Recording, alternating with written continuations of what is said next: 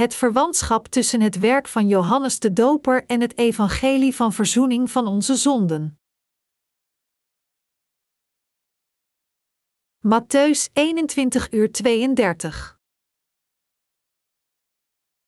Want Johannes koos de weg van de gerechtigheid toen hij naar u toe kwam. U geloofde hem niet, de tollenaars en de hoeren wel. En ook al zag u dat, u hebt u niet willen bedenken en hem alsnog willen geloven. Johannes de Doper die gestuurd werd door God. Over Johannes de Doper staat geschreven in het Evangelie van Johannes hoofdstuk één versen zes zeven, er kwam iemand die door God was gezonden, hij heette Johannes. Hij kwam als getuige, om van het licht te getuigen, opdat iedereen door hem zou geloven. In deze passage draagt de apostel Johannes getuigenis over de belangrijkheid van het doopsel dat Johannes de Doper aan Jezus gaf ten aanzien van het evangelie van zaligmaking. Hier, sprekend over Johannes de Doper, zei Jezus, hij kwam als getuige, om van het licht te getuigen. In deze passage droeg hij getuigenis over het feit dat het niemand anders dan Johannes de Doper was die al de zonden van de wereld aan hem doorgaf door het doopsel dat hij ontving. Johannes de Doper droeg getuigenis over Jezus opdat iedereen door hem zou geloven. De apostel Johannes vertelt ons dat door het getuigenis van Johannes de Doper al de mensen in de wereld in staat zijn te geloven in de waarheid dat zegt dat Jezus al de zondaars heeft gered door het doopsel dat hij ontving en het bloed aan het kruis. Met andere woorden, deze passage betekent dat als Johannes de Doper geen getuigenis had gedragen over de zaligmaking van het water en de geest, de mensen niet in staat zouden zijn geweest de zaligmaking te kennen waarmee Jezus de zondaars heeft gered door zijn doopsel en het bloed aan het kruis. Daarom, het geloof dat niet gebaseerd is op de kennis waarom Johannes de Doper Jezus doopte, is een nutteloos geloof. Alleen diegenen die Jezus hebben ontmoet door het evangelie van het water en de geest kunnen de eigenaren van het correcte geloof worden. Wat voor een soort van persoon is Johannes de Doper?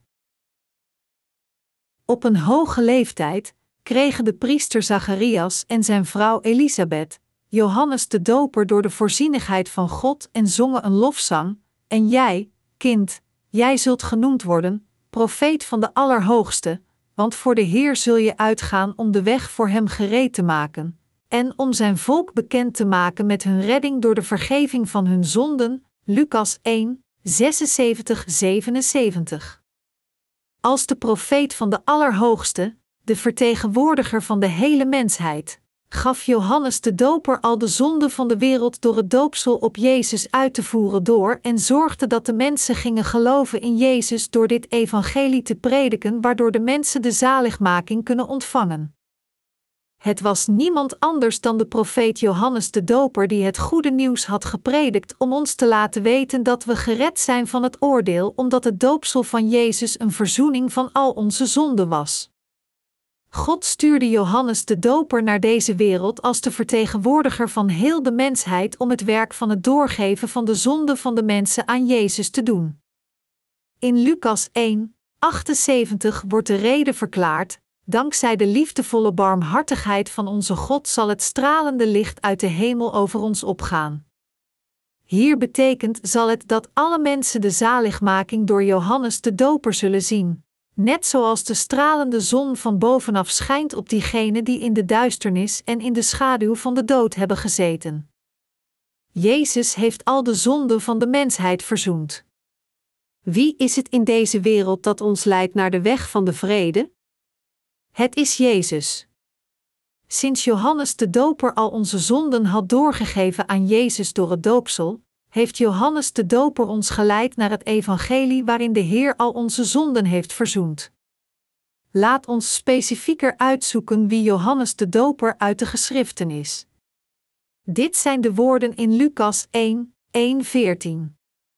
Nadat reeds velen zich tot taak hebben gesteld om een verslag te schrijven over de gebeurtenissen die zich in ons midden hebben voltrokken, en doe ons zijn overgeleverd door degenen die van al het begin ooggetuigen zijn geweest en dienaren van het woord zijn geworden, leek het ook mij goed om alles van de aanvang af nauwkeurig na te gaan en deze gebeurtenissen in ordelijke vorm voor u, hooggeachte Theophilus, op schrift te stellen, om u te overtuigen van de betrouwbaarheid van de zaken waarin u onderricht bent. Toen Herodes koning van Judea was, leefde er een priester die Zacharias heette en tot de priesterafdeling Abia behoorde. Zijn vrouw, Elisabeth, stamde af van Aaron. Beiden waren vrome en gelovige mensen, die zich strikt aan alle geboden en wetten van de Heer hielden. Ze hadden geen kinderen, want Elisabeth was onvruchtbaar en beiden waren al op leeftijd. Toen de afdeling van Zacharias eens aan de beurt was om de priesterdienst te vervullen, werd er volgens het gebruik van de priesters geloot en werd Zacharias door het lot aangewezen om het reukoffer op te dragen in het heiligdom van de Heer. De samengestroomde menigte bleef buiten staan bidden terwijl het offer werd gebracht. Opeens verscheen hem een engel van de Heer, die aan de rechterkant van het reukofferaltaar stond. Zacharias schrok hevig bij het zien van de engel en hij werd door angst overvallen. Maar de engel zei tegen hem: "Wees niet bang, Zacharias, je gebed is verhoord, je vrouw Elisabeth zal een zoon baren, en je moet hem Johannes noemen. Vreugde en blijdschap zullen je ten deel vallen, en velen zullen zich over zijn geboorte verheugen." Lukas, een medewerker van de apostel Paulus, predikte het evangelie aan een niet-Jood genaamd Theophilus, een man van hoge positie. Echter, wegens het gebrek van kennis over de geschriften door deze man, moest Lucas hem de Bijbel in detail verklaren, en dat was waarom Lucas het evangelie begon met te schrijven over de tijd van de verschijning van Johannes de Doper. Om het evangelie fundamenteel uit te leggen, was het noodzakelijk voor Lucas de stamboom van Johannes de Doper en de bijzonderheden over zijn geboorte te verklaren. Door deze woorden zullen we in detail proberen te kijken naar de geboorte van Johannes de Doper en zijn ambt. Als we kijken naar de bovenstaande passages, dan is er een passage dat zegt: toen Herodes koning van Judea was, leefde er een priester die Zacharias heette en tot de priesterafdeling Abia behoorde. Zijn vrouw, Elisabeth, stamde af van Aaron, Lukas één, vijf. Er staat duidelijk geschreven dat de moeder van Johannes de Doper een afstammeling van Aaron was, maar voor zijn vader Zacharias moeten we precies uitzoeken vanuit welk geslacht onder de volken van Israël hij geboren was. Johannes de Dopers vader was Zacharias. En Lucas schrijft dat hij een priester van de priesterafdeling van Abia was. Wie is dan deze Abia, de voorouder van de priester Zacharias? Als we kijken naar het eerste boek van Kronieken hoofdstuk vierentwintig vers tien, dat zegt: het zevende op Hakkos, het achtste op Abia. God leidde de mensen van Israël door Mozes als zijn bemiddelaar aan te stellen, en God benoemde Aaron, de oudere broer van Mozes, als de hoge priester. God liet de afstammelingen van Aaron al het offeren uitvoeren binnen de tabernakel. Maar Nadab en Abihu, de twee zonen van Aaron, stierven toen zij de Heer vuur hadden aangeboden dat niet aan de voorschriften voldeed, Numeri zesentwintig, eenenzestig. Na de dood van deze twee zonen, namen de andere twee zonen van Aaron, Eleazar en Itamar, de plichten van het priesterschap over. Maar de afstammelingen van deze twee zonen gedijden, dus in de tijd van David werd het noodzakelijk het priesterschap voor het binnengaan van de tabernakel en God te dienen te reorganiseren. En zo, met de hoofden van de huizen onder de afstammelingen van Eleazar en Itamar, scheidden zij de priester in vierentwintig groepen. Er staat geschreven: samen met Sadok uit de familie van Eleazar en Achimelech uit de familie van Itamar deelde David de nakomelingen van Aaron in een dienstrooster in. De familie van Eleazar bleek meer familiehoofden te tellen dan de familie van Itamar, daarom werd de familie van Eleazar naar zestien hoofden ingedeeld en de familie van Itamar naar acht. Ze werden door loting ingedeeld, zonder onderscheid, want zowel onder de nakomelingen van Eleazar als onder de nakomelingen van Itamar bevinden zich dienaren van het heiligdom en dienaren van God, Eerste Kronieken vierentwintig, drie vijf. David stelde de verdeling van het priesterschap God te dienen binnen de tabernakel in. Onder de opdracht dat ingesteld werd en hier getoond wordt, door de passage, het achtste op Abia, net zoals we hebben gelezen in het eerste boek van Kronieken hoofdstuk vierentwintig vers tien en de passage, leefde er een priester die Zacharias heette en tot de priesterafdeling Abia behoorde, Lukas één, vijf, bewees Lukas dat deze Zacharias een priester was van de priesterafdeling Abia onder de afstammelingen van de hoge priester Aaron. Bovendien wordt er gezegd dat Elisabeth een van dochters van Aaron was. Johannes de Doper is duidelijk een afstammeling van de hoge priester Aaron, Lukas één, vijf, omdat zijn vader, Zacharias, een priester was van de afdeling Abia. Sinds Elisabeth ook een afstammeling van Aaron was, Johannes de Doper, die geboren werd uit deze twee, was duidelijk een afstammeling van de hoge priester Aaron. Lukas moest dit deel goed uitleggen zodat Theophilus begreep dat Johannes de Doper al de zonde van de wereld aan Jezus als de vertegenwoordiger van de mensheid had doorgegeven. Laat ons uitzoeken waar in de geschriften passages staat dat de afstammelingen van het huis van Aaron de plichten van de hoge priester uitvoerden. Johannes de Doper die geboren werd in een familie van hoge priesters. De zoon van een hoge priester erfde de plicht van het offeren van het offer van verzoening. Er wordt gezegd in het boek van Numeri hoofdstuk twintig vers achtentwintig negenentwintig... Mozes liet Aaron zijn priesterkleding uittrekken en droeg Aarons zoon Eleazar op die aan te trekken. Daar, op de top van de berg, stierf Aaron. Toen de Israëlieten vernamen dat Aaron was gestorven, beweende heel de gemeenschap hem dertig dagen lang. God gaf het hoge priesterschap van het volk van Israël aan Aaron en zijn zonden en zei dat dit een eeuwigdurend statuut zou zijn, Leviticus zestien uur vierendertig. Dit is waarom Aaron en zijn zonen deze plichten van het offeren van offers uitvoerden, die de zonden van de mensen van Israël voor God afkochten. Er staat geschreven in Exodus achtentwintig, een en twee, laat je broer Aaron en zijn zonen Nadab, Abihu, Eleazar en Itamar bij je komen. Hen heb ik uit de Israëlieten uitgekozen om als priester te dienen. Laat voor je broer Aaron heilige kleding maken, die waardigheid en aanzien verleent. Ook staat er in Exodus negenentwintig, een negen het volgende, doe het volgende om Aaron en zijn zonen te heiligen, zodat ze mij als priester kunnen dienen, neem een stier en twee rammen zonder enig gebrek. Neem verder brood, dikke broden, met olijfolie bereid, en dunne broden, met olijfolie bestreken, alles ongedesemd en gebakken van tarwebloem. Leg dit in een mand en breng die naar het heiligdom, evenals de stier en de beide rammen. Laat Aaron en zijn zonen naar de ingang van de ontmoetingstent komen en reinig hen met water. Trek Aaron daarna de priesterkleding aan, de tuniek, het boevenkleed dat bij de priesterschort hoort, de priesterschort en de borsttas, bind de schort vast met de bijbehorende band. Doe hem de tulband om en bevestig daarop de heilige diadeem. Zalf Aaron door de zalfolie over zijn hoofd uit te gieten. Laat daarna zijn zonen komen, trek hun de tuniek aan en bind hun de hoofddoeken om. Door hen op deze manier te wijden, verleen je Aaron en zijn zonen voor altijd het recht om het priesterschap uit te oefenen.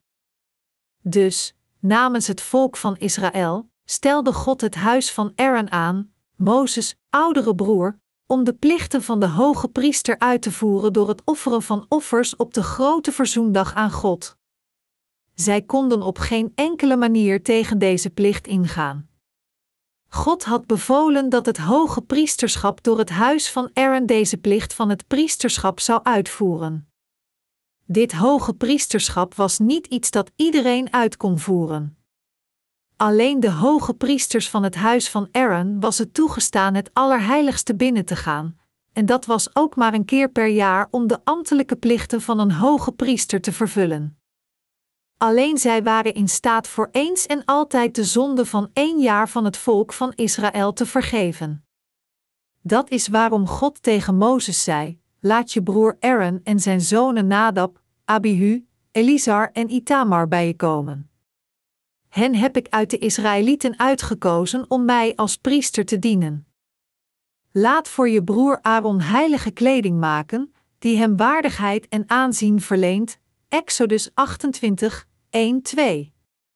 Dat alleen Aaron en zijn afstammelingen de hoge priesters konden worden was het gevolg van de eeuwige invoering ingesteld door God.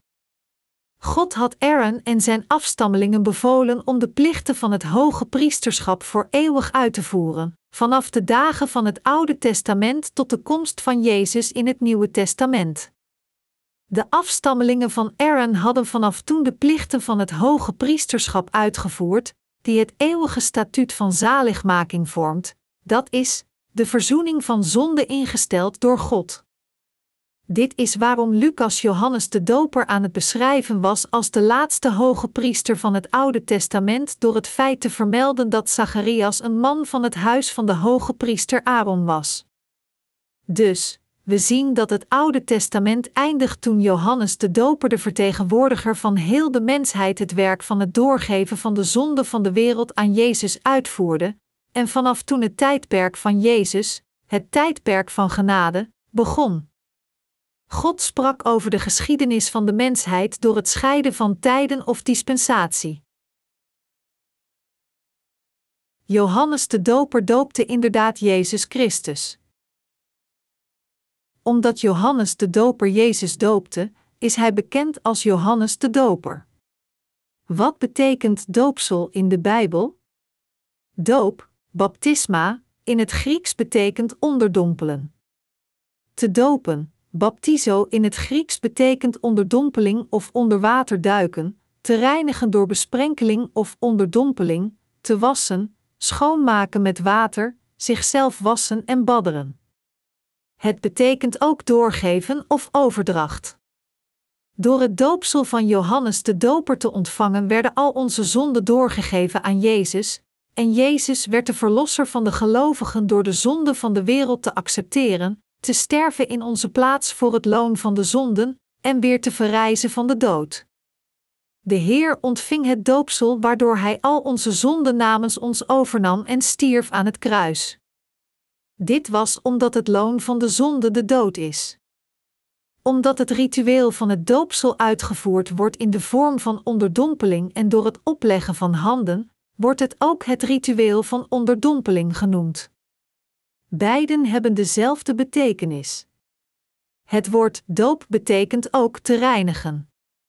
Het doopsel dat Jezus van Johannes de Doper in de rivier Jordaan ontving was het doopsel van de vergeving van zonden waarmee Hij ons gereinigd heeft van de zonde van de wereld door hen op zijn eigen lichaam te nemen.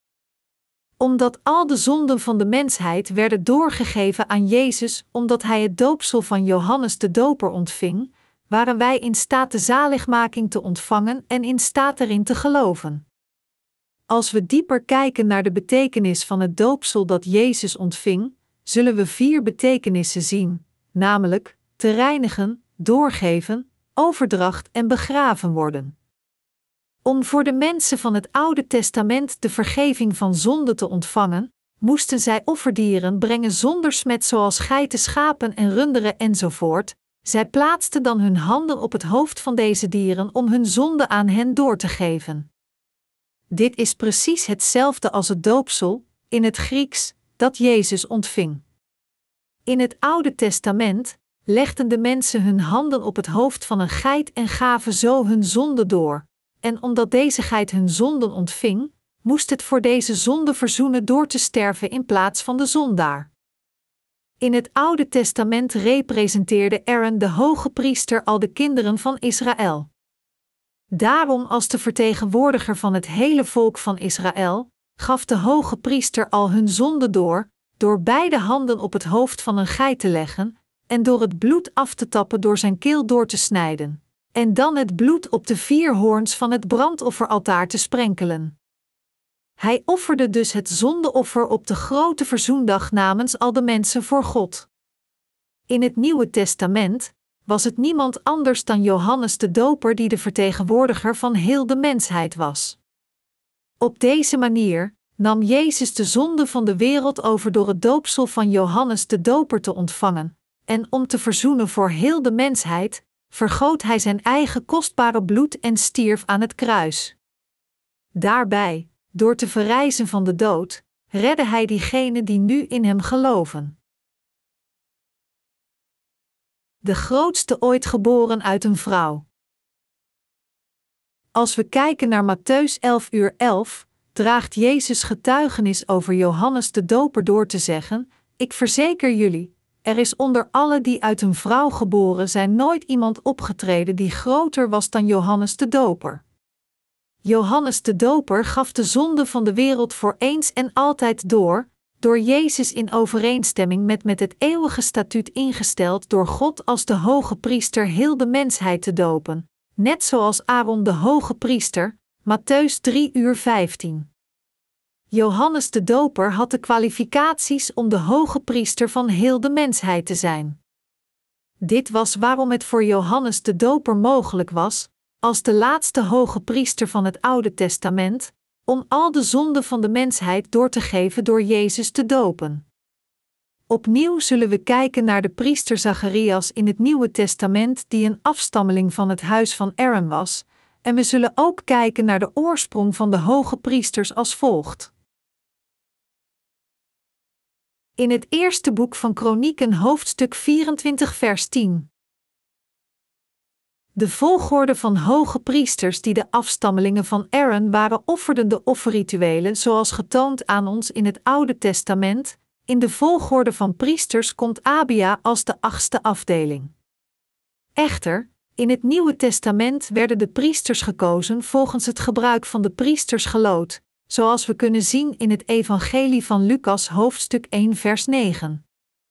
Net zoals in het Oude Testament werd de gekozen persoon de hoge priester, het hoge priesterschap van het Oude Testament overnemend om hun plichten uit te voeren. Deze traditie werd van generatie op generatie doorgegeven, beginnend vanaf de dagen van het Oude Testament tot de tijd van Zacharias, de vader van Johannes de Doper. Zacharias was een hoge priester geboren in de lijn van Abia, een afstammeling van Aaron.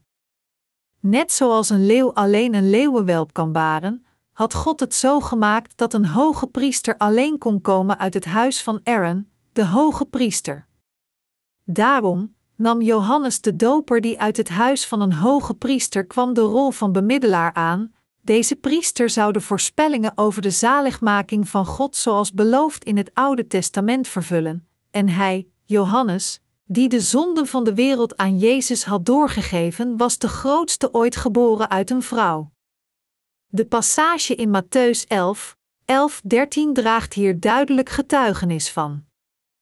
Dit is waarom Jezus Johannes de Doper ter sprake bracht, en getuigenis droeg van het feit dat hij de Elia was die komen zou voorspeld in het Oude Testament, Maleachi drie, drieëntwintig. Getuigenissen van de apostelen over het doopsel van Jezus die de zonde van de mensheid wegnam. Het doopsel dat Jezus ontving was de verzoening van zonden, namelijk de zonde van de hele wereld. Het onbetwistbare bewijs van het doopsel dat Jezus ontving wordt ontelbare keren getoond in de brieven van Paulus en Petrus, inclusief de brieven van Johannes.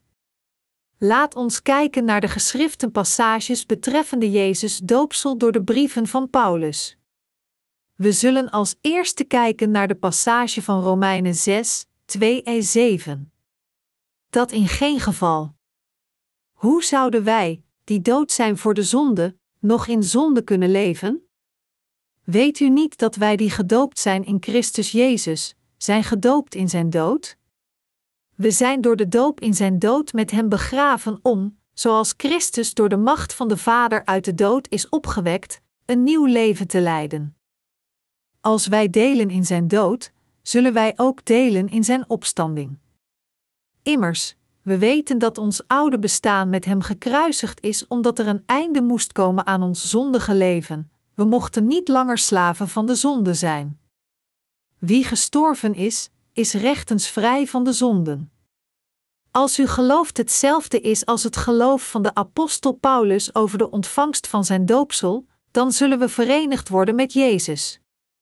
Dit is het geloof van het geloven in het evangelie dat Jezus doopsel de zonde van de wereld had overgenomen en voor hen allen had verzoend. Het evangelie voor de verzoening van zonden vermeld in de Bijbel is het evangelie van het water en het bloed waar Jezus het doopsel ontving en werd gekruisigd. Het evangelie van de vergeving van zonden vermeld in de Bijbel en getuigd door de apostelen, vertelt ons dat Jezus al de zonden van de wereld heeft weggenomen. We moeten begrijpen hoe de apostel Petrus geloofde en het doopsel van Jezus uitlegde. In Eerste Petrus drie uur eenentwintig zei hij, en dat water is een voorafbeelding van het water van de doop, waardoor u nu wordt gered. De doop was niet het vuil van uw lichaam, het is een vraag aan God om een zuiver geweten. Hierom kunt u vragen dankzij de opstanding van Jezus Christus. De apostel Petrus vertelt ons dat het doopsel dat Jezus ontving van Johannes de Doper een tegenhanger is van de zaligmaking, hoe hij voor onze zonde verzoende. Bovendien, zei de apostel Johannes, wie anders kan de wereld overwinnen dan hij die gelooft dat Jezus de Zoon van God is? Hij, Jezus Christus, is gekomen door water en bloed, niet door het water alleen, maar door het water en het bloed. En de geest getuigt ervan, omdat de geest de waarheid is. Er zijn dus drie getuigen, de geest, het water en het bloed, en het getuigenis van deze drie is eensluidend, Eerste Johannes vijf, vijf tot acht. De apostel Johannes vertelt ons hier dat we onze zaligmaking van God ontvangen die al onze zonden verzoende door geloof te hebben in de Verlosser die kwam door het water en het bloed. Wat is het correcte geloof om in Jezus Christus te geloven? De apostelen zeiden dat het doopsel, het water, dat Jezus ontving een voorafbeelding van de zaligmaking is dat zondaars redt, en dat de wedergeborenen de wereld kunnen overwinnen door te geloven in het evangelie van de verzoening van zonden, dat volmaakt werd door het doopsel en het bloed van Jezus. Daarom is het duidelijk dat er een groot verschil is tussen het geloof dat de apostelen hadden en het geloof dat de hedendaagse theologen die alleen geloven in het bloed van het kruis hebben. Theologen geloven tegenwoordig alleen in het bloed van Jezus, maar de Bijbel getuigt tegen ons dat zondaars alleen de zaligmaking ontvangen als zij geloven in beide het doopsel van Jezus en het bloed van het kruis. Daarom moeten we de correcte kennis bezitten en geloven in het evangelie waar Jezus voor al onze zonden verzoende met zijn doopsel en zijn bloed. Beiden het doopsel dat Jezus ontving en het bloed aan het kruis zijn essentiële componenten van de volbrenging van het perfecte evangelie. Het is alleen dit evangelie dat verzoent voor al de zonden van de wereld. In het Oude en het Nieuwe Testament staat geschreven dat het evangelie van de verzoening van zonden het evangelie van het doopsel en het bloed is, en alleen dit wist al de zonden van de wereld uit. Matteüs, een leerling van Jezus, openbaart dit in Matteüs drie, vijftien tot zestien, Jezus antwoordde, laat het nu maar gebeuren, want het is goed dat we op deze manier Gods gerechtigheid vervullen. Toen stemde Johannes ermee in. Zodra Jezus gedoopt was en uit het water omhoog kwam, opende de hemel zich voor hem en zag hij hoe de geest van God als een duif op hem neerdaalde. God vertelt ons hier dat al de zonden van de wereld werden doorgegeven aan Jezus doordat hij het doopsel van Johannes de Doper ontving. Het draagt getuigenis over de rechtvaardigheid van zaligmaking dat God volmaakte door het evangelie waar onze zonden door werden verzoend. Door zijn doopsel te ontvangen, nam Jezus al de zonden van de mensen in deze wereld over en droeg drie jaar getuigenis over zijn zaligmaking. Na deze driejarige periode stierf hij aan het kruis zijn bloed vergietend en hij verrees op de derde dag. Door dit te doen, volbracht hij de zaligmaking voor al diegenen die in deze waarheid geloven, en zit nu aan de rechterhand van de troon van God de Vader. Bovendien verklaarden de leerlingen van Jezus, net zo zeker is het dat Christus, die eenmaal is geofferd om de zonde van velen te dragen, voor een tweede maal zal verschijnen om te redden wie hem verwachten, maar dan gaat het niet meer om de zonde, Hebreeën negen uur achtentwintig. Deze passage betekent dat de Heer voor een tweede keer zal verschijnen alleen voor diegenen die zonder zonde zijn en op hem wachten. Met andere woorden, voor diegenen die door geloof de zaligmaking van de vergeving van zonden hebben ontvangen door te geloven in het doopsel dat Jezus ontving en zijn bloed aan het kruis. En uit de hemel klonk een stem, dit is mijn geliefde zoon, in hem vind ik vreugde, Matteüs drie uur zeventien. Deze passage verwijst naar de waarheid dat degene die al de zonden van de wereld had ontvangen door het doopsel, en verzoend had voor deze zonden, niemand anders was dan Jezus. Vele theologen hebben geen idee over de waarheid dat Jezus al de zonden van de mensen verzoende door zijn doopsel en bloed. Zij zijn geestelijk blind en niet in staat de wateren boven het uitspansel aan te nemen, dat is, het pure woord. Door dit hebben de mensen een vaag geloof dat Jezus op de een of andere manier de zonde van de wereld heeft overgenomen. Maar dit soort van denken stamt uit onwetendheid over het doopsel van Jezus en zijn betekenis. We moeten begrijpen dat het volk van Israël in de tijd van het Oude Testament bevrijd werden van hun zonden door de hoge priester die al deze zonden doorgaf door het opleggen van zijn handen op het offerdier, en dat het dier stierf door zijn bloed te vergieten in plaats van hun, dus Jezus redde de mensheid volgens zijn belofte.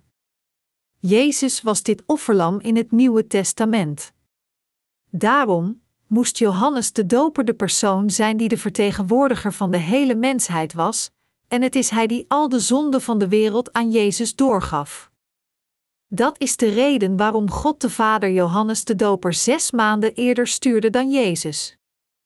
Johannes de Doper was een dienaar van God die voorspeld werd in het boek van Maleachi uit het Oude Testament.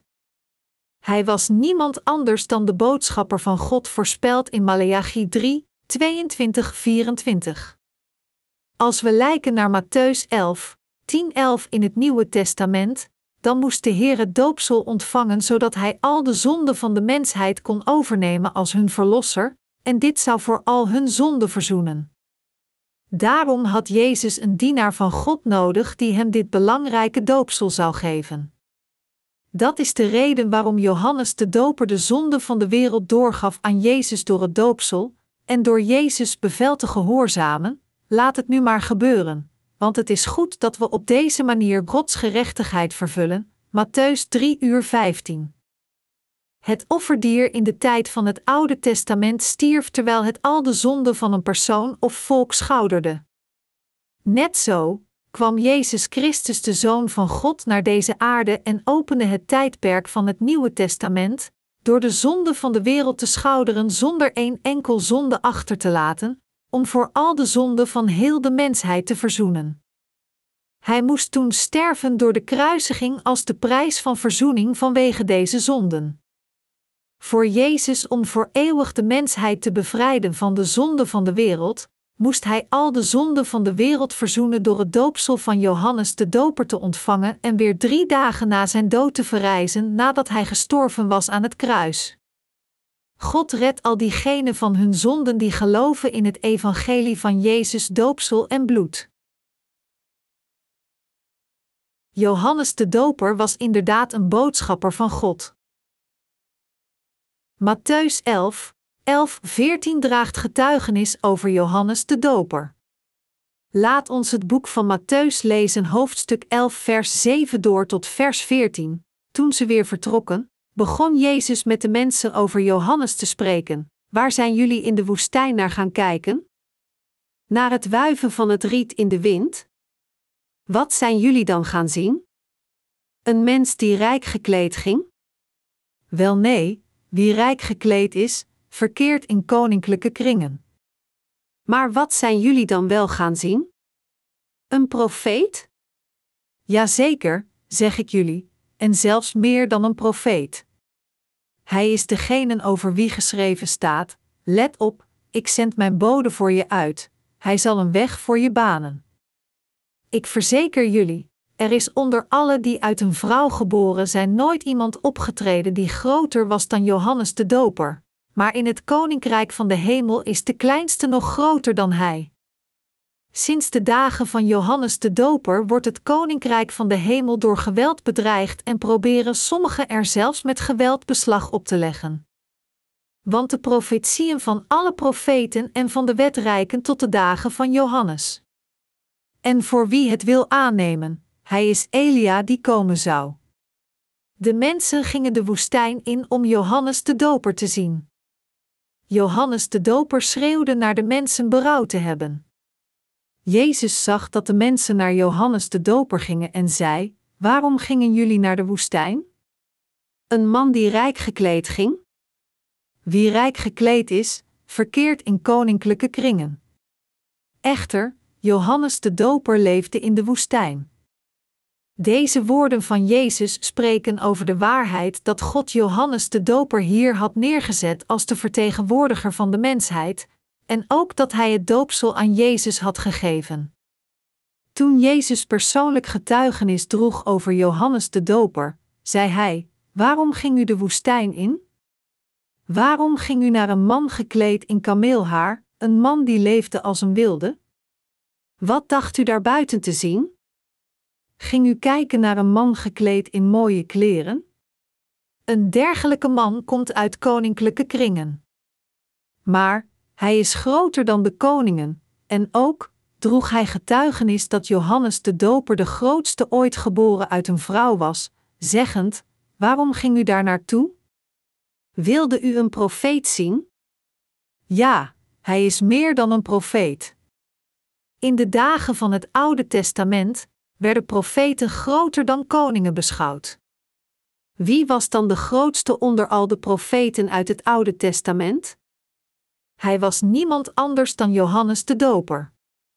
Jezus droeg persoonlijk getuigenis dat Johannes de Doper de vertegenwoordiger van de mensheid was, en Jezus zei dat het Johannes de Doper de grootste onder heel de mensheid is. Johannes de Doper was een dienaar van God, die zes maanden eerder gestuurd werd voor de geboorte van Jezus. Hij werd ook gestuurd om de zonde van de wereld door te geven door Jezus het doopsel te geven. Dus zei de Heer: jazeker, zeg ik jullie, en zelfs meer dan een profeet. Hij is degene over wie geschreven staat, let op, ik zend mijn bode voor je uit, hij zal een weg voor je banen. De Bijbel schrijft en draagt duidelijk getuigenis over Johannes de Doper. Johannes de Doper, die getuigd werd door Jezus, draagt nu getuigenis over Jezus. Daar is het Lam van God, dat de zonde van de wereld wegneemt. Johannes één uur negenentwintig. Het was Johannes de Doper, die getuigenis droeg over Jezus, zeggend: Jezus heeft al de zonde van de wereld weggenomen, en hij is niemand anders dan de Zoon van God, en hij was echt de grootste van alle mensen en alle profeten. We kunnen zeggen dat Johannes de Doper een hoge priester was omdat zijn beide ouders afstammelingen van Aaron waren. We weten dat in het Oude Testament God gekozen had dat Aaron de hoge priester van Israël zou zijn voor meer dan veertig jaar. Hij had voor eeuwig het hoge priesterschap toevertrouwd aan zijn afstammelingen. Er bestaat absoluut geen twijfel dat Johannes de Doper de vertegenwoordiger van de mensheid was, en als priester al de zonde van de mensheid aan Jezus doorgaf. De Heer Jezus zei verder: sinds de dagen van Johannes de Doper wordt het koninkrijk van de hemel door geweld bedreigd en proberen sommigen er zelfs met geweld beslag op te leggen, Matteüs elf uur twaalf. Deze passage toont dat Jezus de verlosser van heel de mensheid is geworden door de zonde van de wereld van Johannes de Doper te ontvangen. Jezus heeft persoonlijk getuigenis gedragen over het feit dat Johannes de Doper al de zonde van de wereld aan hem had doorgegeven. De woorden in Matteüs elf uur twaalf dragen getuigen dat de zonde van de wereld, de zonde van de mensheid, doorgegeven werden aan Jezus door Jezus het doopsel te geven. de gelovigen in het evangelie van de hemel, dat is, het evangelie van het doopsel dat Jezus ontving en zijn bloed, geloven dat Jezus naar het kruis ging en eraan stierf, door al hun zonden compleet over te nemen door zijn ontvangst van het doopsel. Het getuigenis van Zacharias. Na het horen van de boodschap van de engel dat God hem een zoon zou schenken, kon Zacharias in eerste instantie niet geloven. Dus, als straf, werd hij stom. Later, toen hij zag dat het woord van God waar werd, noemde hij de baby Johannes, zoals de engel bevolen had. Toen kwam zijn tong weer los en was hij in staat om te praten. Vervuld met de Heilige Geest, begon Zacharias op de volgende manier God te eren. Zijn vader Zacharias werd vervuld met de Heilige Geest en sprak deze profetie: Geprezen zij de Heer, de God van Israël, Hij heeft zich om zijn volk bekommerd en het verlost. Een reddende kracht heeft Hij voor ons opgewerkt uit het huis van David, zijn dienaar, zoals Hij van oudsher heeft beloofd bij monden van zijn heilige profeten. Bevrijd zouden we worden van onze vijanden, gered uit de greep van alle die ons haten. Zo toont Hij zich barmhartig jegens onze voorouders en herinnert Hij zich zijn heilig verbond, de eed die Hij gezworen had aan Abraham, onze vader, dat wij, ontkomen aan onze vijanden, Hem zonder angst zouden dienen, toegewijd en oprecht, altijd levend in zijn nabijheid. En jij, kind, jij zult genoemd worden, profeet van de Allerhoogste, want voor de Heer zul je uitgaan om de weg voor Hem gereed te maken en om zijn volk bekend te maken met hun redding door de vergeving van hun zonden. Dankzij de liefdevolle barmhartigheid van onze God zal het stralende licht uit de hemel over ons opgaan en verschijnen aan alle die leven in duisternis en verkeren in de schaduw van de dood, zodat we onze voeten kunnen zetten op de weg van de vrede. Het kind groeide op en werd gesterkt door de Geest.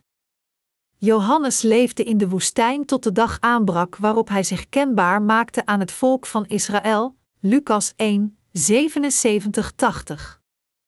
In deze passage voorspelde de Vader wat voor een soort van profeet Johannes de Doper in de toekomst zou worden en hoe hij zijn priesterschap zou uitvoeren.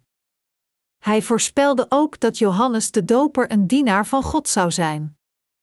In het bijzonder voorspelde hij: En jij, kind, jij zult genoemd worden, profeet van de Allerhoogste, want voor de Heer zul je uitgaan om de weg voor Hem gereed te maken en om zijn volk bekend te maken met hun redding door de vergeving van hun zonden, Lukas één, zesenzeventig tot zevenenzeventig. Deze passage voorspelt het evangelie. Door het evangelie van het water en de Geest wordt Johannes de Doper een getuige van de waarheid voor diegenen van ons die geloven in Jezus. Johannes de Doper vertelde ons dat we de vergeving van zonden hebben ontvangen door te geloven in Jezus' doopsel en het bloed dat de verzoening voor al onze zonden is. Om voor onze zonden te verzoenen, nam Jezus al de zonden van de wereld over door het doopsel dat Hij ontving van Johannes de Doper. Ook droeg Johannes getuigenis over het feit dat Hij al de zonden van de wereld had doorgegeven aan Jezus door Hem te dopen. Met andere woorden, door dit getuigenis leerde Johannes de Doper ons over de zaligmaking door de verzoening van zonden. Iedereen ontvangt de zaligmaking van zonden door te geloven in Jezus' doopsel en bloed. Door het getuigenis van Johannes de Doper ontdekte ook iedereen dat Jezus de Verlosser was die zijn of haar zonde verzoende. Als de mensen niet hadden geweten over het evangelie van de verzoening van zonde die werd vervuld door het doopsel dat Johannes de Doper Jezus gegeven had, hoe konden zij dan voor honderd procent zeker zijn dat Jezus inderdaad hun Verlosser was? Als een persoon niets weet over de evangelische waarheid van de verzoening van zonden, dan is er nog zaligmaking, nog het eeuwige leven voor die persoon. Als u in Jezus zou geloven zonder het ambt van Johannes de Doper te kennen, dan is uw geloof een onvolmaakt geloof, en u zou een onvolmaakt christelijk leven leiden. U zou dingen doen zoals te vertrouwen op doctrines vermeld in de theologie. Echter, Als u weet wie Johannes de Doper is en de waarheid kent over welk soort van doopsel hij Jezus gegeven had voor de zaligmaking dat voor de zonde van de mensheid verzoende, zult u gered worden van al uw zonden door geloof hebben in de waarheid. In het boek Genesis staan verhalen over de dagen zonder zonden, over Adam en Eva, de eerste mens, over de tijd van Abraham die een afstammeling van Seth was en van Sem nadat Adam en Eva zondigden, tot de dagen van de afstammelingen van Jacob erin beschreven. In het boek Exodus staat het begin van de dagen van de wet beschreven. Na de oversteek van de Rode Zee ontvingen de Israëlieten de geboden in de woestijn van Sin door Mozes en leefden volgens deze wetten. En tijdens deze dagen van de wet gaf God de mensen van Israël het offersysteem van de tabernakel. God liet hen dieren offeren waarbij de hoge priester de zonde van de mensen zou doorgegeven door het opleggen van handen op het hoofd van de zondebok, en dan door de dood van het offer namens de mensen, zou verzoenen voor de zonden. Maar aan het tijdperk van de wet komt een einde door het begin van het tijdperk van genade, dat is, met Jezus die het doopsel ontving. Al de beloftes van zaligmaking met de verzoening van zonde tijdens het tijdperk van het Oude Testament kwam tot een einde met het doopsel gegeven aan Jezus door Johannes de Doper. Door het doopsel dat Jezus ontving en het vergieten van zijn bloed, werden de zonden van heel de mensheid vergeven en de zaligmaking van zonden werd perfect volbracht. De priester Zacharias hoorde dat God tegen hem zei dat hij hem een zoon zou schenken. Maar Elisabeth, de vrouw van Zacharias, was al op leeftijd. Het leek onmogelijk voor een oudere vrouw een kind te baren volgens de menselijke denkwijze. Maar de vrouw van Zacharias werd zwanger en begon dikker te worden, net zoals God had gezegd. Zes maanden later werd de maagd Maria ook dikker door de zwangerschap. Een engel verscheen voor Maria en zei hetzelfde: "Je bent begenadigd, de Heer is met je." En Maria viel op de grond en zei: "De Heer wil ik dienen, laat er met mij gebeuren wat u hebt gezegd." Lukas één uur achtendertig. En dus, na de ontvangst van de genade van God, ontving Maria de zegening van de geboorte van Jezus Christus. Echter, deze gebeurtenis met Maria, een maagd, die zwanger wordt, kan alleen maar een zegening worden genoemd. Feitelijk was het iets afkeurenswaardig onder het gebod voor diegenen dat overspel pleegden, volgens de Joodse wet in die tijd. Net als toen, en zelfs nu, is het voor een vrouw om zonder man een kind te baren een grote schande. Het resulteert in het feit dat men nooit zou kunnen trouwen. Maar de genade van God liet Maria genieten van de eer en glorie, in plaats van de ellende van het vlees te moeten dragen. Na de belijdenis van haar geloof, begon Maria dikker te worden vanwege haar zwangerschap. Het is een feit dat de bevruchting van Jezus werd uitgevoerd door de Heilige Geest, net zoals de boodschap die werd gebracht door een engel van God. Dus, door het lichaam van de maagd Maria, werd Jezus Christus, onze Verlosser, geboren. Maria was geen afstammeling van Aaron. Zij was een afstammeling van Juda. Jozef, die verloofd was met Maria, was ook een afstammeling van Juda. Dus, Jezus Christus werd geboren in een familie van koningen. Omdat Jezus Christus de koning is, moest hij komen door een huis van koningen.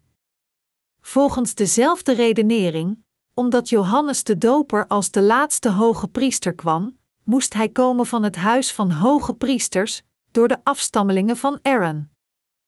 God stuurde Jezus en voor Jezus stuurde hij Johannes de Doper, de grootste profeet en dienaar van God. Alleen door dit te doen, werden de voorspellingen van het Oude Testament vervuld en het werd voor ons mogelijk op een correcte manier in God te geloven.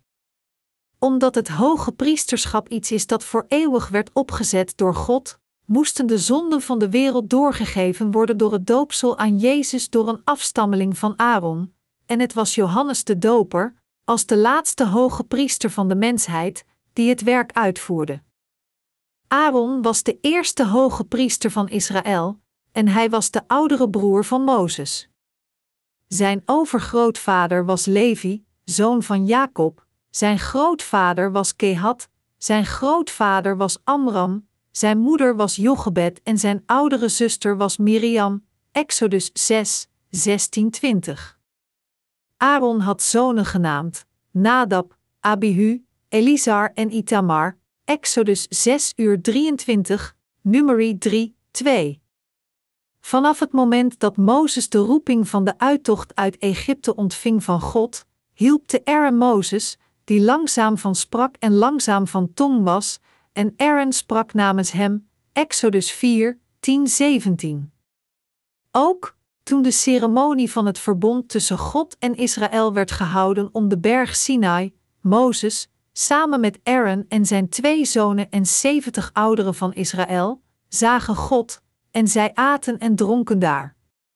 Dit toont dat zij formeel het volk van Israël vertegenwoordigden, Exodus vierentwintig, een tot elf.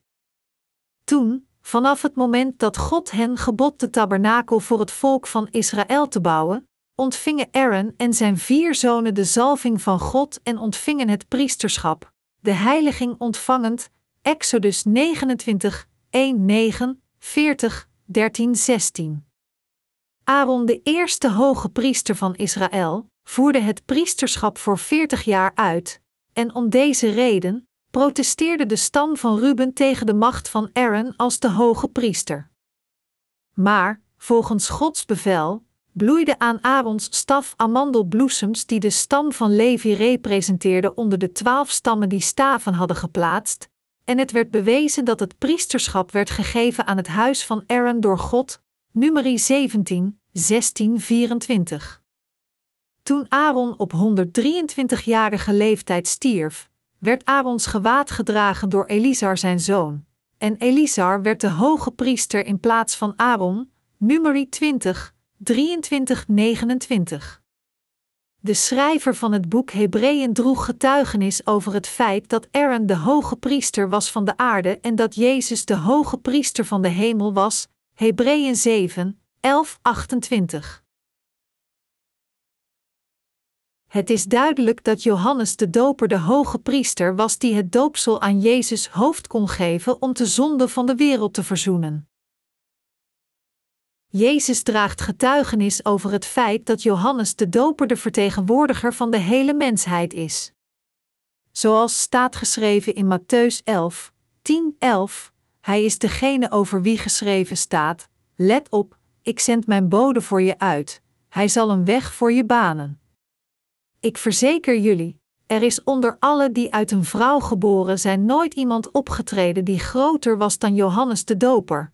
Maar in het koninkrijk van de hemel is de kleinste nog groter dan hij. Johannes de Doper voerde het priesterschap van het doorgegeven van de zonde van de mensheid uit aan Jezus, het offerlam van God. De poort van de hemel werd geopend vanaf de dagen van Johannes de Doper. Als we ons inzetten om een bepaald werk te doen, dan bereiden we onszelf voor om dat werk succesvol te doen.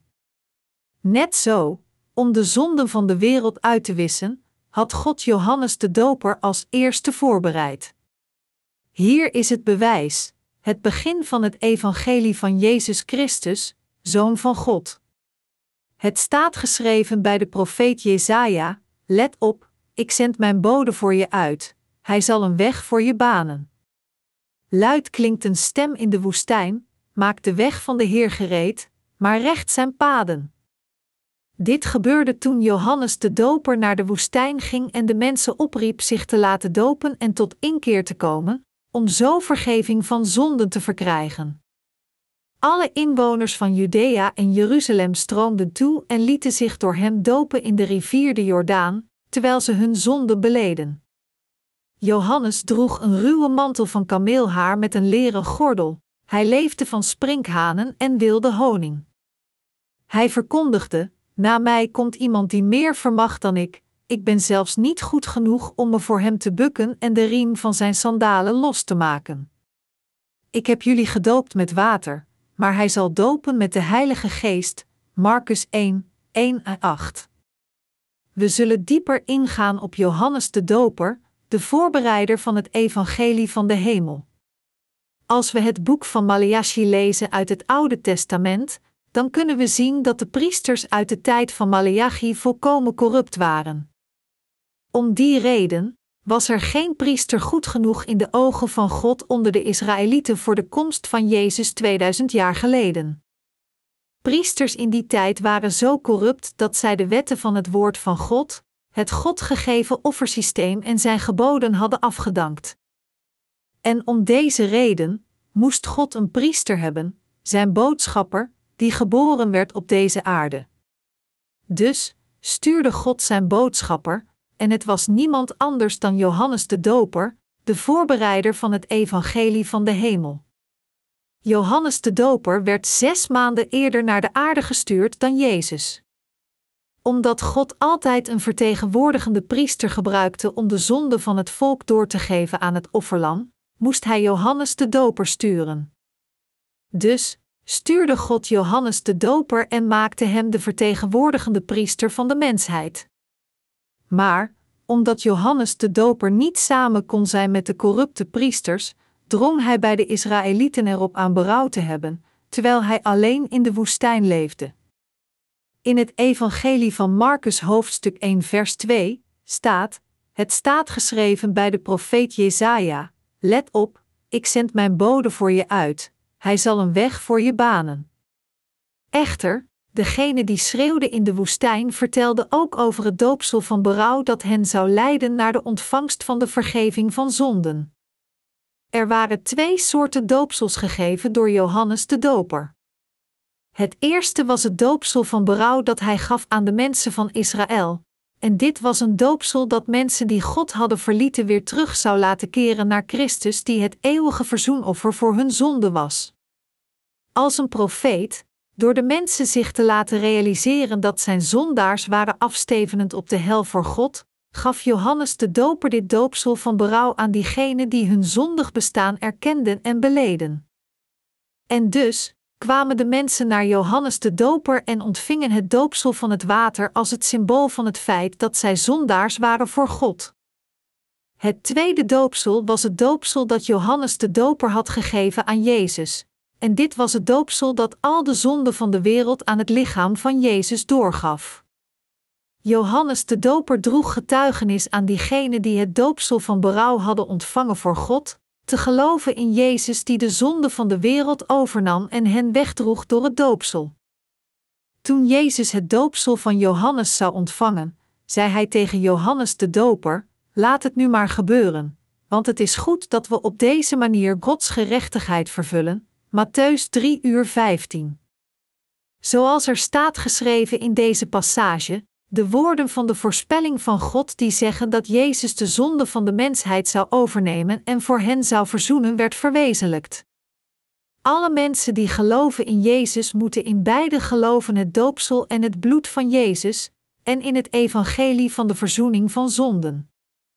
Omdat Johannes de Doper, de voorbereider van het evangelie van de hemel, al de zonden van de wereld voor alle eeuwigheid aan Jezus had doorgegeven door Jezus gepast te dopen als verzoening voor de zonden van de wereld, heeft Johannes de Doper het voor ons mogelijk gemaakt naar de hemel te gaan door geloof te hebben in Jezus. Jezus is de weg naar de hemel. Gelooft u dit? In het evangelie van Markus hoofdstuk één versen veertien vijftien staat, nadat Johannes gevangen was genomen, ging Jezus naar Galilea, waar hij Gods goede nieuws verkondigde. Dit was wat hij zei, de tijd is aangebroken, het koninkrijk van God is nabij, kom tot inkeer en hecht geloof aan dit goede nieuws. Evangelie betekent het goede nieuws, en is in het Grieks euangelion. Het nieuws dat Jezus al de zonden van de wereld wegnam door hen op zijn lichaam te nemen toen hij het doopsel van Johannes de Doper ontving als de verzoening van zonde is het evangelie van de hemel. Al de zonden van de wereld werden doorgegeven aan Jezus door Johannes de Doper toen Jezus het doopsel ontving. Het evangelie van de verzoening van zonde van de mensheid was het evangelie van het doopsel dat Jezus ontving en zijn bloed aan het kruis. De zonden van de wereld verwijzen naar al de zonden van de mensen gepleegd in deze wereld. al de mensen omvatten u en zij omvatten uw kleinkinderen die in de toekomst geboren zullen worden. Uw zonden verwijzen naar al de zonden van uw verleden, heden en toekomst. Zij omvatten niet alleen de zonden die u in het verleden beging, maar ook de zonden die u zult plegen in de toekomst, en zij zijn voor de zonden van de wereld. Bovendien, de wereld verwijst niet alleen naar de aarde, maar het begin en het einde van het hele universum. Johannes de Doper kwam om de waarheid over de vergeving van zonden te prediken. Toen Johannes de Doper kwam, droeg hij de waarheid van rechtvaardigheid, of de waarheid van zaligmaking, waarmee God verzoend heeft voor de zonde van de mensheid. Er staat immers geschreven, want Johannes koorde weg van de gerechtigheid toen hij naar u toe kwam. U geloofde hem niet, tollenaars en de hoeren wel. En ook al zag u dat, u hebt u niet willen bedenken en hem alsnog willen geloven, Matteüs eenentwintig uur tweeëndertig. Johannes de Doper kwam om de waarheid van rechtvaardigheid te prediken. Johannes de Doper was een profeet gestuurd naar deze wereld door God, zodat hij al de mensen naar de gerechtigheid kon leiden. Door al de zonden van de mensen van de wereld door te geven aan Jezus, kan iedereen die nu gelooft in deze waarheid de vergeving van zonden ontvangen. Doordat hij getuigenis droeg over het evangelie van de verzoening van zonden, waarin hij zelf al de zonden van de wereld aan de Heer doorgaf, hebben talrijke mensen de zaligmaking van zonden ontvangen door te geloven en geloof te hebben in de waarheid van zaligmaking, omdat Johannes erover getuigde. In Matteüs eenentwintig uur tweeëndertig staat, want Johannes koos de weg van de gerechtigheid toen hij naar u toe kwam. U geloofde hem niet, de tollenaars en de hoeren wel. En ook al zag u dat, u hebt u niet willen bedenken en hem alsnog willen geloven.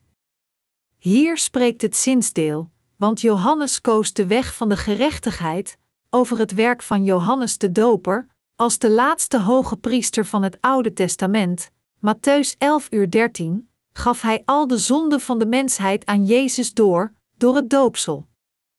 Waarom denkt u dat de tollenaars en de hoeren in het doopsel van Jezus geloofden, waarbij Johannes de Doper de zonden van de wereld aan Jezus doorgaf? We moeten nog een keer nadenken waarom de hoeren en de tollenaars de zaligmaking van hun zonde ontvingen door geloof te hebben in de rechtvaardige werken uitgevoerd door Jezus Christus en Johannes de Doper. En waarom moesten zoveel mensen lijden onder de vernietiging die geen geloof hebben in dit rechtvaardige ambt? De hoeren en de tollenaars waren typische mensen die vele zonden hadden gepleegd. In het geval dat Johannes de Doper niet het werk van het doorgegeven van de zonde van de wereld voor eens en altijd aan Jezus had uitgevoerd, dan zouden de hoeren en de tollenaars nooit hun zaligmaking van zonden hebben ontvangen die dikker zijn dan de donkerste wolken en mist. De tollenaars en de hoeren geloofden in hun harten dat het doopsel dat Jezus had ontvangen van Johannes de Doper het doopsel van de verzoening van al hun zonden was, en dus ontvingen zij de zaligmaking. Ook geloofden zij dat Jezus de Zoon van God was, en dat zij de eeuwige zaligmaking ontvingen door te geloven dat Jezus het offerlam was dat God had gestuurd om hen van al hun zonden te redden. Als het niet door de rol van Johannes de Doper in het evangelie van de verzoening van zonde was, hoe konden wij dan geloven in Jezus en de zaligmaking ontvangen? U zult zeggen, ik geloof niet in het doopsel van Jezus, maar toch geloof ik in Jezus. Als dat zo is, denkt u dan dat Jezus uw verlosser kan zijn zonder geloof te hebben dat uw zonden werden vergeven door het doopsel van Jezus? Als dit het geval was, dan stierf Jezus zonder al onze zonden over te nemen door zijn doopsel. Denkt u dat u wedergeboren kunt zijn door te geloven in Jezus? Beste medegelovigen, denk hier alstublieft nog eens over na. Om u te bevrijden van uw zonden en straf, stuurde God Johannes de Doper, en God had het gepland voor Jezus om al onze zonden over te nemen door Johannes de Doper. Als God had beslist al onze zonden door te geven aan Jezus door het doopsel van Jezus, dan zult u nooit in staat zijn de zaligmaking te ontvangen als u de beslissing van God blijft weigeren. Als u gekant bent tegen het evangelie van Jezus' doopsel en zijn bloed, dan zult u geen bevrijd persoon zijn. In plaats daarvan, door gekant te zijn tegen Gods plan, zult u een van de mensen zijn die voorbestemd zijn om naar de hel te gaan. Ik hoop dat u uw eigen reden over wat een correct geloof is overdenkt en zich baseert op het woord van de waarheid. Is het correct dat u de zaligmaking ontvangt door te geloven in Jezus volgens het plan van God? Wat zijn uw emoties op dit moment? Ik hoop dat u uw bedachtzaamheid wegdoet en gelooft in de waarheid dat al uw zonden zijn vergeven door het doopsel dat Johannes de Doper aan Jezus had gegeven. Ik bid dat u zult geloven in de wil van God die ons wilt redden door het water en de geest. Als u gelooft dat al uw zonden doorgegeven zijn aan Jezus, dan bent u rechtvaardig, want u bent zonder zonde door geloof, en de rechtvaardigen die dit geloven gaan naar de hemel volgens de wet van de genade van God. Als u niet in staat bent het feit te accepteren dat al uw zonden werden doorgegeven aan Jezus door Johannes de Doper, dan betekent dit dat u de zaligmaking van God weigerde. Wilt u nog steeds de weg van rechtvaardigheid die Johannes de Doper had uitgevoerd op Jezus weigeren? Als u deze zegening weigert, dan moet u zich realiseren dat u al de plannen van God in zijn totaliteit weigert, en u bent een slecht kind geworden, de waarheid weigerend met zijn eigen verstand. Na Jezus gedoopt te hebben in de rivier de Jordaan, droeg Johannes de Doper de volgende dag getuigenis over Jezus, door te roepen: daar is het Lam van God, dat de zonde van de wereld wegneemt. Johannes één uur negenentwintig. Jezus ontving de zonde van de wereld, en drie jaar na de ontvangst van het doopsel, stierf hij aan het kruis als de prijs voor deze zonden. Een zonde weegt niets. Het heeft geen kleur, reuk noch vorm, en het maakt geen geluid. Omdat men het niet door de zintuigen kan waarnemen, zintuig van zien, reuk, smaak, gehoor en tast, kunnen de mensen het niet op zichzelf voelen. Probeer niet door uw zintuigen of emoties te rationaliseren dat uw zonden verdwenen zijn. Emoties veranderen. Maar het woord van God, de waarheid dat Jezus al de zonden van de wereld heeft uitgewist, verandert nooit voor alle eeuwigheid. Ik weet zeker dat u nu gelooft in het woord van de waarheid waarvan Johannes de Doper getuigenis droeg, zeggend: daar is het Lam van God, dat de zonde van de wereld wegneemt. Johannes één uur negenentwintig. Jezus droeg voor drie jaar getuigenis, zeggend: ik ben de weg, de waarheid en het leven, Johannes veertien, zes, en droeg getuigenis dat de verzoening voor de zonde van de mensheid het doopsel was dat Jezus ontving en zijn bloed. Hij vertelde diegenen van ons die geloven een leven te leven als een leerling, het evangelie van Jezus' doopsel en bloed te verspreiden. Beste medegelovigen, de profeet Jesaja zei: spreek Jeruzalem moed in, maar haar bekend dat haar slavendienst voorbij is, dat haar schuld is voldaan, omdat zij dubbele straf voor haar zonde uit de hand van de Heer heeft ontvangen, Jesaja veertig, twee. Ja, dit is waar. Jezus heeft u gered door uw zonden als ook mijn zonden over te nemen door het doopsel dat hij ontving van Johannes de Doper, te sterven aan het kruis als hun loon, en weer te verrijzen. Het allereerste dat God deed om te verzoenen voor de zonden van ons mensen en ons te redden was Johannes de Doper te sturen. Om ons zondaars van de zonden te redden, stuurde God feitelijk als eerste Johannes de Doper, de ambassadeur van de koning. Dit zegt de Bijbel. In het boek van Maleachi uit het Oude Testament zegt hoofdstuk drie vers één, let op, ik zal mijn bode zenden, hij zal de weg voor mij effenen. Opeens zal hij naar zijn tempel komen, de Heer naar wie jullie uitzien, de engel van het verbond naar wie jullie verlangen. Komen zal hij, zegt de Heer van de hemelse machten. Het is zo dat God had beloofd Johannes de Doper te sturen, een boodschapper van God, in het boek van Maleachi uit het Oude Testament. God liet ons menselijke wezens de verzoening van zonde ontvangen door Jezus en Johannes de Doper, zijn dienaar. Hij gaf al de zonden van de wereld door aan Jezus door het doopsel. Dit is de manier om ons klaar te maken voor de weg naar de hemel door ons de vergeving van zonden te laten ontvangen, en dit is de weg van zaligmaking dat ons mensen heeft gered. En er is geen enkele andere weg naar de zaligmaking. De Heer zei, ik ben de weg, de waarheid en het leven, Johannes veertien, zes. Dat Jezus al onze zonden heeft verzoend door onze zonden over te nemen door het doopsel en te sterven aan het kruis, is de weg en ook de waarheid dat ons in staat stelt de zaligmaking te ontvangen. En door dit te geloven, zijn we in staat een nieuw leven te krijgen. Hebt u ook al uw zonde doorgegeven aan Jezus toen Johannes de Doper al de zonden van de wereld aan Jezus doorgaf door hem te dopen? Gelooft u in deze waarheid? Het was het plan van God, vastgesteld door hem en passend voor de wijzen. Als u dit weigert, kunt u nooit Gods koninkrijk binnengaan. Om u te redden, heeft God het doopsel van Johannes de Doper ontvangen en verzoend voor al onze zonden. Ik hoop dat u gelooft in de weg van zaligmaking geopend door Jezus. Ik hoop dat ieder van u de weg van het leven niet weigert.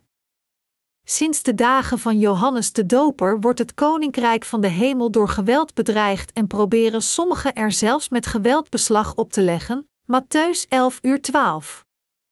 Door geweld bedreigd betekent dat mensen die geloven in het feit dat al de zonden van de wereld werden doorgegeven aan Jezus toen hij het doopsel van Johannes de Doper ontving moedig het koninkrijk van de hemel door geloof zullen binnengaan want hebben geen zonden.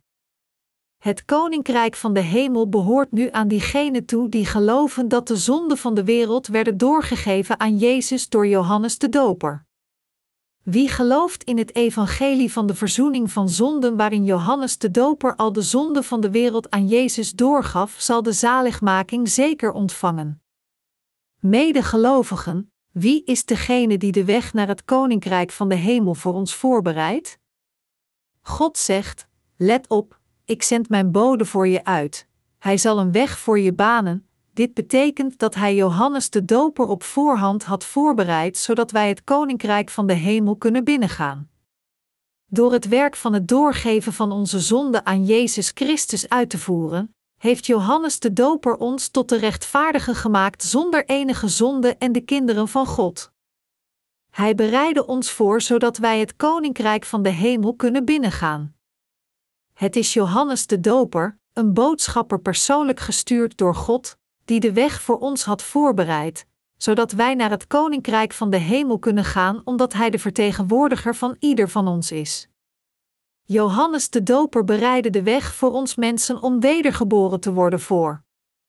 Toen kwam Jezus vanuit Galilea naar de Jordaan om door Johannes gedoopt te worden.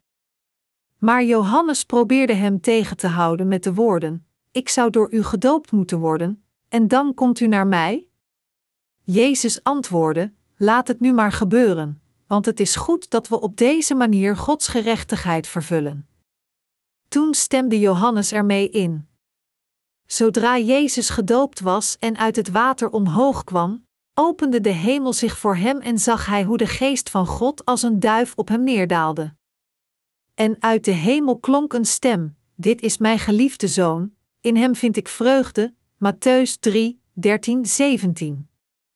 Johannes de Doper voerde het rechtvaardige werk uit. Het ambt van Johannes de Doper waarin hij al de zonden van de mensen van deze wereld doorgaf aan Jezus was een rechtvaardige handeling. Dit is het evangelie van de verzoening van zonden en de gerechtigheid van God als ook de weg naar zaligmaking waar Johannes over had getuigd.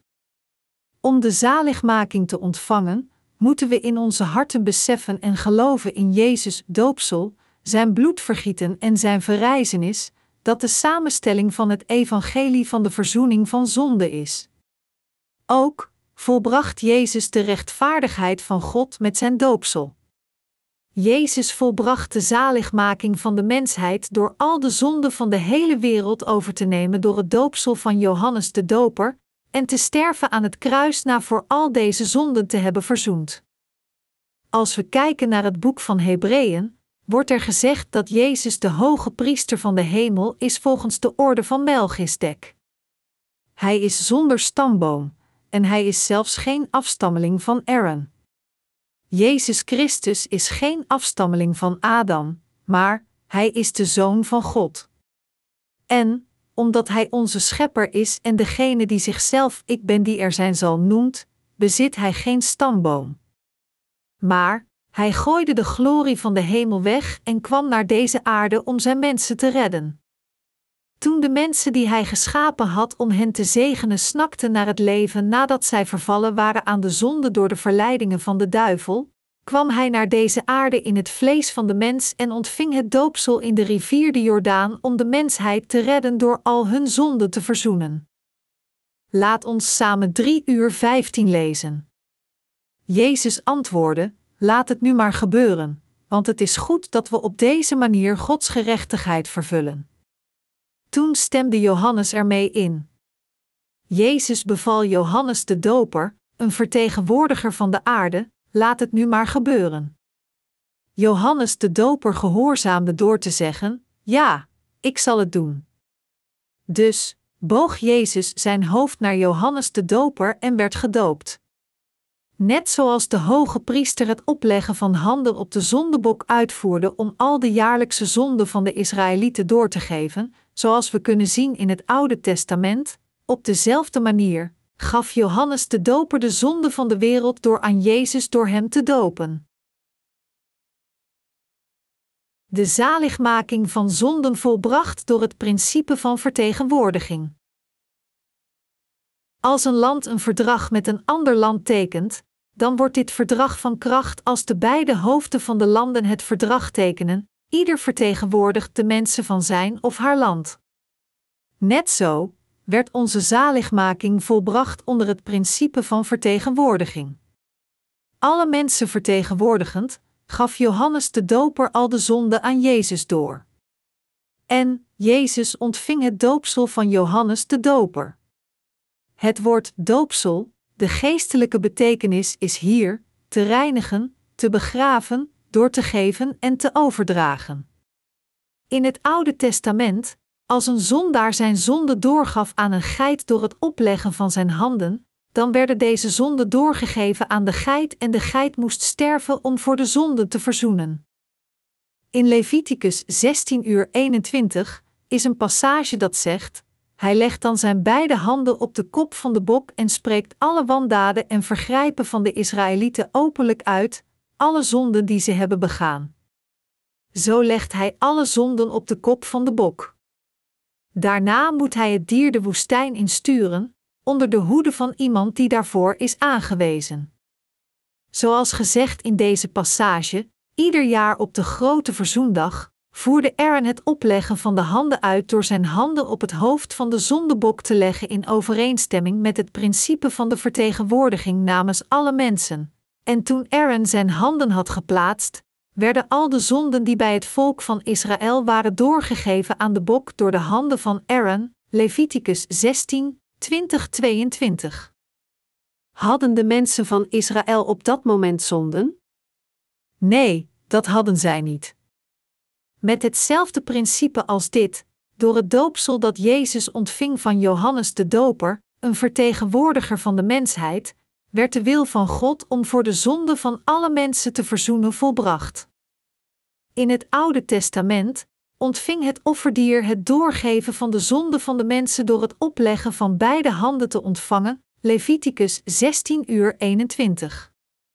Het doopsel dat Jezus had ontvangen van Johannes de Doper in de rivier de Jordaan, Matteüs drie, dertien tot zeventien, is hetzelfde offer van verzoening. De woorden, laat het nu maar gebeuren, want het is goed dat we op deze manier Gods gerechtigheid vervullen, Matteüs drie uur vijftien, heeft dezelfde betekenis als, ik zal heel de rechtvaardigheid in deze wereld vervullen door al de zonden van de wereld over te nemen en op mijn rug te dragen door het doopsel van u te ontvangen. En, want het is, want aldus, betekent dat u mij het doopsel geeft, en ik ontving het doopsel van u. Want het is, want aldus, zoals hier vermeld, is in Helleens. En deze woorden hebben de betekenis, precies op deze manier, meest gepaste of geen andere manier dan deze. Daarom, het zinsdeel, want het is, aldus, goed dat we op deze manier Gods gerechtigheid vervullen, betekent dat het gepast is dat ik de zonde van de wereld, van al de mensen, op de meest gepaste methode, u voert het doopsel op mij uit en ik ontvang het doopsel voor u allen. Anders gezegd, zegt de Heer, alle mensen gaan naar de hel want zij hebben zonden. Iedereen lijdt nu vanwege de zonden. Zij worden gekweld door de duivel. Vanwege hun zonden zijn zij niet in staat de zegeningen te ontvangen. Dus, om alle mensen te zegenen zodat zij de hemel kunnen binnengaan, moet ik het doopsel van u ontvangen. U bent een afstammeling van Aaron. Dus, als de vertegenwoordiger van de mensheid, moet u het doopsel op mij uitvoeren namens iedereen. Ik zal het doopsel van u ontvangen. Door dit te doen, wordt heel de rechtvaardigheid in deze wereld vervuld. Toen Jezus Johannes de Doper vertelde, voer het doopsel op mij uit, antwoordde Johannes de Doper, ja, ik zal het doen. Toen legde Johannes de Doper zijn handen op Jezus' hoofd en nam hen daarna weer weg. Op dat moment werden compleet al de zonden aan Jezus Christus doorgegeven. Is er ooit een gebeurtenis geweest waarin Jezus een zonde heeft gepleegd? Nee, die was er niet. Omdat Jezus Christus werd verwekt door de Heilige Geest, werd hij geboren zonder zonden. Nog pleegde de Heer zonde terwijl hij op aarde was. Wij mensen worden geboren met zonde, maar Jezus werd niet met zonde geboren. Terwijl hij leefde op deze aarde, pleegde Jezus nooit een zonde, nog maakte hij ooit een fout. Maar, waarom denkt u dat Jezus moest sterven door genageld te worden aan het kruis? In het publieke ambt van Jezus Christus, het allereerste werk dat hij deed was het werk van het overnemen van al onze zonden door het doopsel in de rivier de Jordaan te ontvangen. Door de laatste hoge priester genaamd Johannes de Doper, de vertegenwoordiger van de hele mensheid, nam Jezus alle zonden van alle mensen over. Dit was waarom hij het oordeel ontving en aan het kruis stierf. Dit is wat Jezus Christus, toen hij voor ongeveer drie jaar doorging, bedoelde toen hij zelfs tegen een overspelige vrouw zei, zelfs ik veroordeel u niet. Zelfs ik kan het oordeel niet aan u geven. Ik moet het oordeel ontvangen. Ik moet aan het kruis sterven in uw plaats. In de tuin van Getsemane liep Jezus alleen en bad, niet zoals ik wil, maar zoals u wilt. Als eerste bad hij serieus, Vader, als het mogelijk is, laat deze beker dan aan mij voorbij gaan. Maar later gehoorzaamde hij vrijwillig zijn Vader en volgde het plan van zaligmaking. Hoewel Jezus het wilde vermijden als het mogelijk was volgens de wil van de Vader, gaf hij op een zij, niet zoals ik wil, maar zoals u wilt, en toen was zijn hart duidelijk voorbereid. Hij wist dat het de wil van de Vader was dat hij zou sterven. Vanaf toen werd hij weggeleid naar het hof van Pilatus, hij werd gefolterd, geslagen met zweepen gemaakt voor criminelen als de doodstraf, tot zijn hele lichaam was stuk geslagen, en voordat hij aan het kruis werd gehangen, was hij al half dood. Op de vraag van Pilatus, bent u de Christus? Bent u de Verlosser? De Zoon van God? Antwoordde Jezus, ik ben degene waar u over spreekt. Het is zoals u zegt. Toen Pilatus zei, als u de juiste woorden zegt, dan kan ik u vrijlaten. Ik heb de macht dit te doen, antwoordde Jezus, de enige macht die u over mij hebt, is u van boven gegeven, Johannes negentien uur elf, en bleef stil zoals een lam voor zijn scheerder. Waarom denkt u dat Jezus dat deed? Het feit is dat Jezus indirect het oordeel van kruisiging moest ondergaan, want hij had al de zonden van de wereld overgenomen door zijn doopsel. Alleen als Jezus het oordeel van kruisiging ontvangt, zal de tijd van oorlog tegen de zonde tot een eind komen. Alleen dan zullen mensen niet langer lijden ten gevolge van de zonde. Alleen dan zal de mensheid vrij zijn van zonde en bevrijd van de slavernij van zonden. Het is een geval waar Jezus stil bleef, zoals een lam dat geschoren wordt. Dit is het evangelie van Jezus' doopsel en bloed dat verzoend heeft voor de zonde van de hele mensheid. De Heer heeft al de zonden van de wereld compleet verzoend. In het evangelie van Johannes hoofdstuk één vers negenentwintig droeg Johannes getuigenis over Jezus de dag na Jezus' doopsel, zeggend, daar is het lam van God, dat de zonde van de wereld wegneemt. Johannes de Doper gaf duidelijk het doopsel aan Jezus dat voor al de zonden van de mensheid verzoende. Toen Jezus naar Johannes de Doper kwam de dag na Jezus' doopsel, droeg Johannes de Doper getuigenis door tegen de mensen te zeggen, kijk alstublieft naar hem. Hij is het lam van God dat de zonde van de wereld wegneemt. U mensen, kijk naar hem. Hij is het lam van God die de zonde van de wereld wegneemt. Omdat hij de zonden van de mensheid aan Jezus had doorgegeven door het doopsel, was hij zelf in staat persoonlijk getuigenis te dragen over het feit dat Jezus de Verlosser was. Daar is het lam van God, dat de zonde van de wereld wegneemt. Johannes één uur negenentwintig. Jezus was het lam van God die de zonde van de wereld wegnam. De Zoon van God kwam naar deze aarde en nam de zonde van de wereld weg. In Johannes één, vijfendertig tot zesendertig draagt Johannes de Doper opnieuw getuigenis. De volgende dag stond Johannes er weer met twee van zijn leerlingen. Toen hij Jezus voorbij zag komen, zei hij, daar is het lam van God. Het lam dat hier vermeld wordt is een uitdrukking over Jezus als het lam die, als onze vervanger, het offerlam voor de heel de mensheid is geworden, net zoals het offerdier uit het Oude Testament dat stierf namens het volk. Namens u en mij kwam de Zoon van God, onze Schepper, naar deze aarde en wiste onze zonden zowel die van u als van mij uit door zijn doopsel en bloedvergieten. Om al de zonden over te nemen en voor hen te verzoenen, de oorspronkelijke zonden, persoonlijke zonden, al de zonden van overtredingen en iedere andere slechte zonde die elk menselijk wezen pleegde vanaf de dagen van de schepping tot het einde van deze aarde, ontving Jezus het doopsel van Johannes en vergoot zijn bloed aan het kruis. Ongeveer tweeduizend jaar geleden heeft Jezus al onze zonden van de wereld uitgewist. We gebruiken tegenwoordig kalenderjaren gebaseerd op de geboorte van Jezus Christus die de meester van de geschiedenis is. Zoals u weet, verwijzen we naar de datums voor de geboorte van Christus als V C H R en de datums na de geboorte van Christus als N C H R. Anno Domini, dat is, in het jaar van onze Heer. Omdat in dertig N C H R Jezus de zonden van de wereld compleet overnam door het doopsel van Johannes de Doper te ontvangen, wees Johannes de Doper de volgende dag Jezus aan en zei, daar is het lam van God, dat de zonde van de wereld wegneemt. Johannes één uur negenentwintig.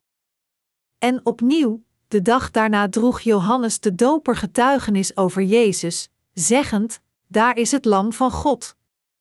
Johannes één uur zesendertig. Johannes de Doper droeg getuigenis over het evangelie van de verzoening van zonden, zeggend, Jezus nam al onze zonden compleet weg. Dus uw oorlog is voorbij. U bent zonder zonden. Ongeacht welke zonde u heeft gepleegd, de Zoon van God nam al deze zonden weg. Beste medegelovigen, God verzoende al onze zonden door het doopsel van Jezus. Na het doorgegeven van al de zonden aan Jezus droeg Johannes de Doper getuigenis, zeggend, daar is het lam van God, dat de zonde van de wereld wegneemt. Johannes één uur negenentwintig. Johannes de Doper droeg getuigenis over deze waarheid, zodat iedereen ging geloven in Jezus. Er staat geschreven, hij kwam als getuige, om van het licht te getuigen, opdat iedereen door hem zou geloven, Johannes één, zeven. Dit is het woord dat geopenbaard wordt in het evangelie van Johannes. Als het niet voor het getuigenis van Johannes de Doper was geweest, hoe zouden de mensen dan hebben geweten of Jezus al dan wel of niet de zonde van de wereld had weggenomen? Hoewel de Bijbel zegt dat Jezus voor al onze zonden stierf, is het Johannes de Doper die getuigt, na het overnemen van de zonde van de wereld door zijn doopsel, heeft Jezus hem persoonlijk naar het kruis gedragen. Johannes de Doper was de brug tussen het Oude en het Nieuwe Testament.